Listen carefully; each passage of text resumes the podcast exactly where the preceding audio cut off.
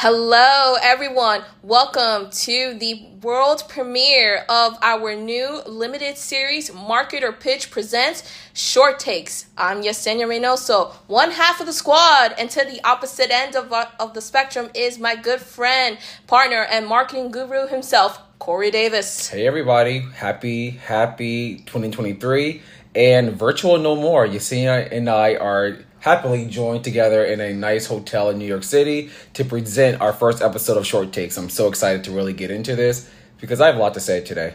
Absolutely. And I am so ecstatic that we are launching a brand new show under the Market or Pitch umbrella.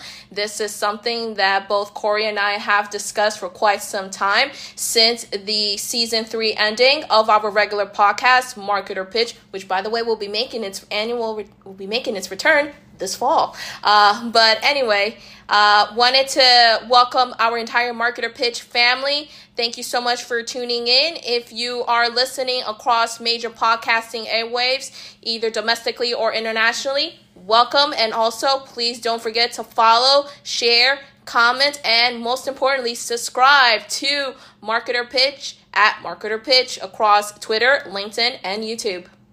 Yes. And today we have a special show, a special short take.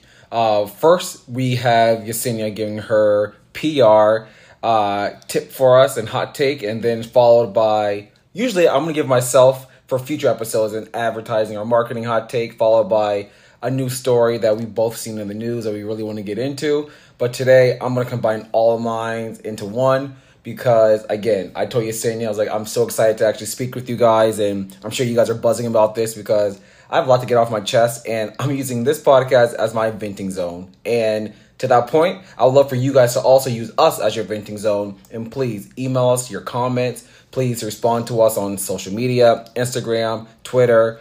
Uh, it's all market or pitch. Uh, and, or, and please just, if you have any thoughts, just let us know. If you agree with us, I want to hear our kudos. If you disagree with us, I want to hear from your perspective why you disagree with me. But uh, to that point is we definitely want to inform, stay engaged with you all, and and just be informed on all things uh, we're hearing from you of what's going on in your lives. Absolutely, Corey. And I think it's really important as we now going to be diving in into our very first episode of the limited series. Your opinion matters. And so if there's anything that you want to comment on, please don't hesitate to reach out to us.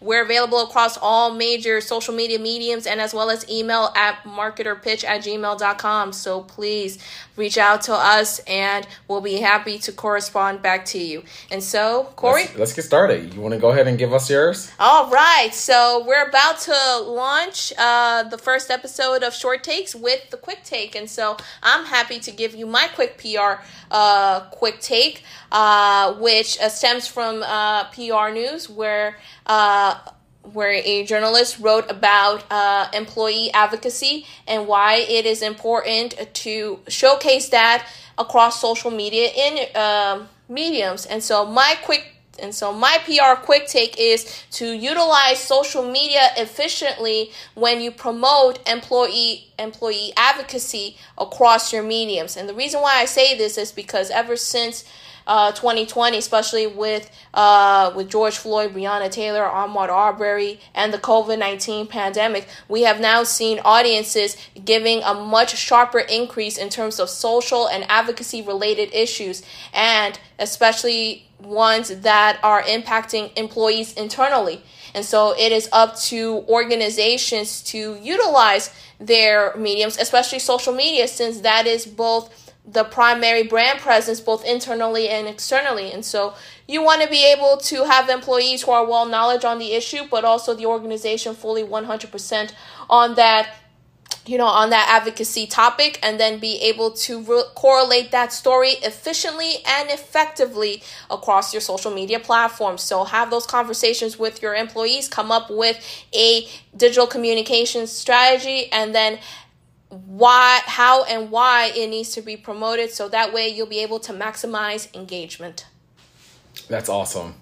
Uh and that's your quick take of the uh a quick tip of the of the of the episode and Uh, I think that's actually very engaging. That's actually people should pay for that. I, I don't think you should be giving that away for free, but our listeners, because of you are a special Market or Pitch podcast listener, you're getting some of these nuggets for free. But but yeah, that's this is definitely a good one and something you guys should look forward to each and each and every single month.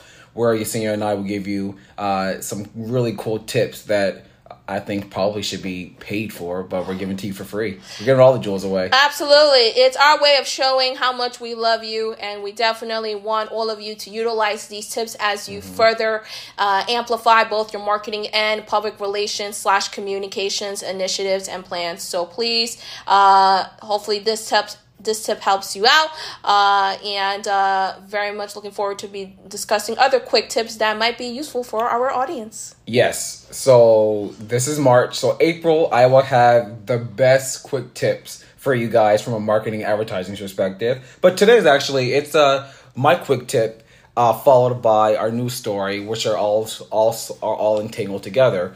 Um, it's a it's a little less of a quick tip and more of a, a more of a warning to brands that are listening. Um, and it goes back to we're coming off the heels of Black History Month. Uh, of course, it's the shortest month of the year. Um, and so you see where I'm going. I'm a little heated today, but uh, the quick tip is for for brands to really become intentional and to stop giving lip service and using diverse audiences as your puppet. That's a lot what I just said there, and uh, I will break it down further.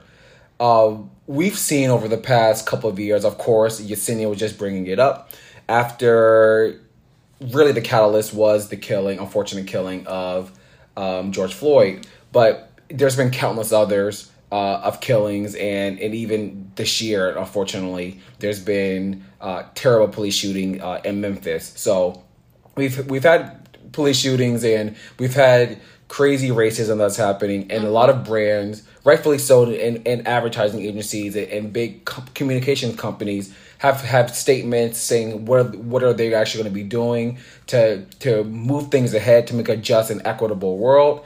Uh, they said they're going to increase spending, and we saw that 2021. I think was a great year. A lot of diverse yeah. audiences were able to benefit from from brands actually making a stand in the community. Mm-hmm. Um, but as we've seen from polling, and I believe we talked about in the past episode, that all went away in 2022. And some of the advances that we're seeing yep. are, are completely gone. And I think brands need to take a stand. And if you have no intentions to really make a difference uh, in, in, in diverse audiences' lives to really build the community up, you don't have to say anything. Um, after George Floyd, I'm pretty sure Halliburton didn't release a statement. Why? Because they have no intentions of doing it. Yeah. Um, you know, if you are a brand uh, let's say brand A. I'm not going to name any brands, but uh, but brand A, if you release a statement after the police of George Floyd, letting us know what you're going to be doing internally for the future to make things a just world, I'm going to hold you to it. And if you're not going to do it, then it's more of a slap in your face for you to tell me a story and then go against your word versus a company like Halliburton, for example. And they're just one of many who don't say anything at all. Yeah. And people, especially by people, I mean black and brown audiences, uh, they're looking for authentic voices and they see through corporate bullshit, if I'm being quite honest. And when you release statements and you go against your word, you become part of the problem and not part of the solution. So I would encourage brands to really only make statements and really only to give PR communicate and, and communications for things that they're actively looking at doing versus things they they think the audiences want to hear to make a quick buck. You know what's funny and I think the fact that my quick tip is coordinated uh, it's correlated to a certain degree to what you're stating about brands uh, n- not being not being properly prepared in talking about advocacy uh, issues uh, it it definitely correlates connect connect I should say to a performative action mm-hmm. and uh, we're we're seeing the fact that brands are taking a step back from their promises it's uh, from what they made back uh, back in 2020 and they're falling back to the same old traps or the same old same old part of my French bullshit that we've been uh, that we've been typically been seeing from you know from companies uh, prior to uh, 2020. Uh, and so um, we need to now ask ourselves why what's holding them back? Why are they uh, doing these kinds of performative actions? Why aren't they not taking the lead? And then you have to start looking at it from both an external and an internal standpoint. Externally does it affect their revenue lines? Does it affect their reputation? Or they they're simply are they're simply too uncomfortable in not addressing the issue properly as it should because either they generally do not know or they just simply do not care and it's um, and uh, and it's it, it doesn't fit to what we're uh, you know to what their standards are. Agree. And going back to your word performative, that's a a key buzzword, and, and why I think it's performative because people who perform look let's look at the definition of performative and perform performing is acting doing something that's not your your innately you is acting out something else it's performative because some of these same brands do not have the the black and brown employees at making just and high level decisions and within their company. Yep. So you're allowing yourself to to hear from other white white just putting it bluntly yep. um, men and women who who who are making decisions what they think is the right thing versus actually having somebody who's black or brown who's a decision maker within your company can say like hey that's actually what, what we shouldn't be doing or hey this is actually the right decision. So i think a lot of these companies have to look internally like as you were just saying Yesenia, mm-hmm. is to look at what it what do i need to do to really make a difference? And if you don't want to make a difference i'm totally okay with that. I have no idea if uh, volkswagen i drive a volkswagen i have no idea what their stances are but are they actively making uh, making statements after after a police killing? No, they are not. So if you don't have anything to say, it's okay not to say anything. But if you do have something to say, I'm gonna hold you very accountable to it. And when you don't, and when you go against your word, I'm gonna be the first one to call you out for it. There has been reports that um, that have been coming out across the trades where uh, a lot of the those diversity roles, especially those on the senior executive levels, they're starting to disappear. Mm-hmm. Uh, and so um, you now have to legitimately question as to why those, um, you know, as to why those kinds of those kinds of roles are disappearing, and also what has the organization done across talent management levels to further increase the mobility of black and brown talent. Agreed. And you also have to, if you're going to be very, you know, if you're going to be very dedicated you need to you need to be truly genuine to the because mm-hmm. You can't just simply say, "Oh, we're going to be doing this and this," and just so in the end you go back on your word and you know and it doesn't work out. We're becoming a much more multiracial uh, country, uh, and we're starting, and many consumers are seeing right through the bull uh, the the lack of authenticity uh, towards diverse messaging, and so you know for these you know for these brands you need to have representation. You need to start building genuine uh you know genuine avenues you know for talent to not only rise up but you also have to look at initiatives both internally and externally from programs to workshops training sessions and being and and developing different types of groups whether it's ergs or um, affinity groups, whatever it is whatsoever, you need to genuinely do an, an entire overhaul of your organization and see uh, what you have and and what you're willing to put in. And you got to have senior management uh, be fully involved, and it starts at the top. And um, and and unfortunately, we have to say this, and you've reiterated the fact is that the majority of corporate America, regardless of the industry industry sector that you work in, and both you and I worked in marketing and uh, marketing and PR respectively, the majority of it is white, and so you have a you have a uh, a demographic who still to this day doesn't still has not gotten into grasp uh, as to the ramifications of what uh, you know what the atrocities uh, that black and brown people have gone through. And they still don't genuinely understand as to why black and brown communities uh, feel or individuals feel the way that they do.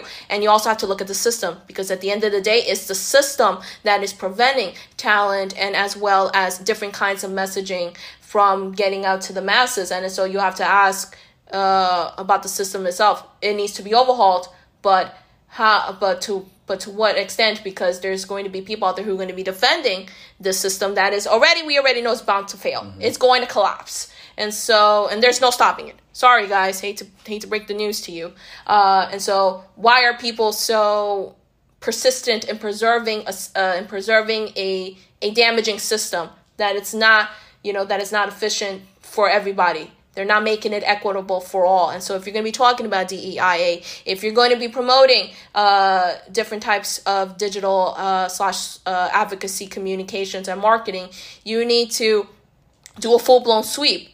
Uh, and and measure the sentiment from not only your internal staff but also externally from your audience as well, uh, and then and genuinely be put your best foot forward in in the movement and be like we're going to be doing these changes and hold us accountable. We're going to be doing this by so and so because if you're not going to have every if if you don't have the full support of the team and if uh, if you if you don't have you, you the the leadership the right the, and the and the and the correct mindset then it's it's bound for failure agree and I just to add it, and I know we're we're running long. We're yeah. our short takes to long takes. Yeah. But this is just infuriating to me. So this is all coming coming about because uh, everyone knows.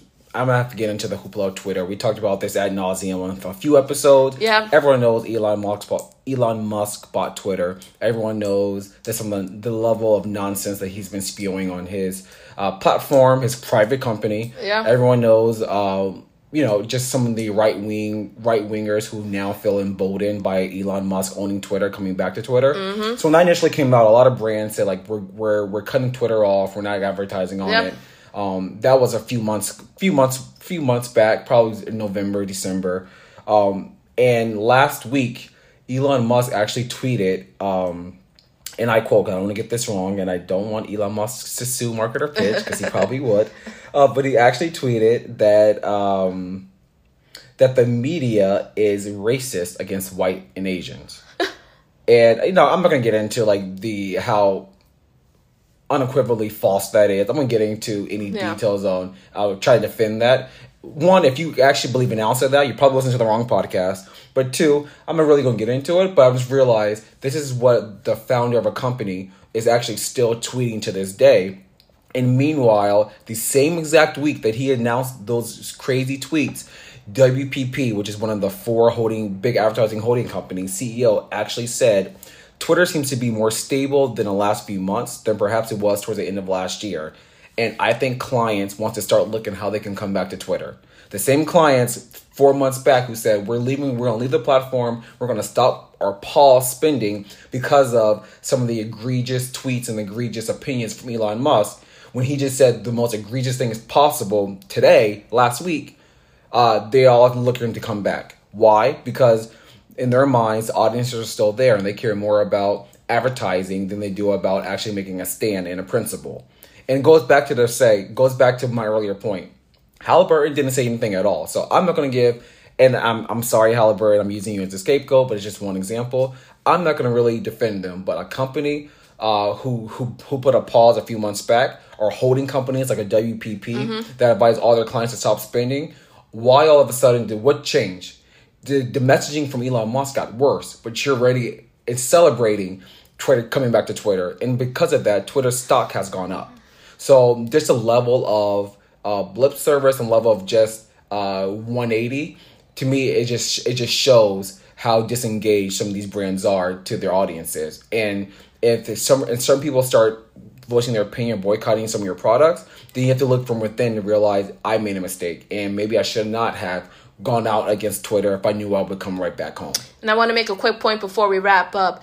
It's a conflict of interest from a messaging standpoint, but we're also seeing, due to the toxicity of the culture, for individuals, if you say something that goes against the primary narrative, you are going to get blasted, mm-hmm. slandered, canceled, um, whatever it is to prevent any real truth telling to be uh, spread out to the masses. Mm-hmm. Because unfortunately, we are living in an extremely heavy narrative state where the majority of the messaging is controlled by the most powerful corporate oligarchs mm-hmm. uh, imaginable. And they need to have that full and obviously it uh, comes down to money power and influence as we all know. But because they control all of the primary media avenues and mediums they control the messaging which means they could shapeshift any kind of narrative that they want. Agreed. and because of that they brain they brainwash the masses into believing that. And so and this has been something that has been going on for a very long time. And so for those who are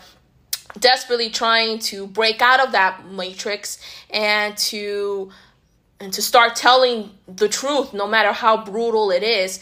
People uh, who have those differences of opinions are getting slandered uh, and uh, and or canceled because of it and then and that is wrong beyond uh, beyond belief but that is something that it has been increasing for quite some time and unfortunately it's becoming more dangerous agree and that's with that that's the end of my my take i had got it off my chest i was i'm happy about this but but yeah you feel relieved, Corey? I feel relieved. I'm cooling down. There you go. and that you know that's what short takes is all about. It's all up. It's about talk, giving our you know our quick vision, our you know our quick uh, vision as to what we're seeing in the marketing and PR fields and why it's important for you, our marketer pitching uh, community, to not only be aware but to learn and educate yourselves about it. And so, with that, that wraps up our very first episode of the limited series, Market or Pitch Presents Short Takes. Corey, any last words? Uh, no. I hope everyone has a great rest of their month and looking forward to connecting with you guys all uh, next month. Absolutely. Well, uh, with that, thank you all so very much for listening to our very first episode of the limited series, which will be running its course until September.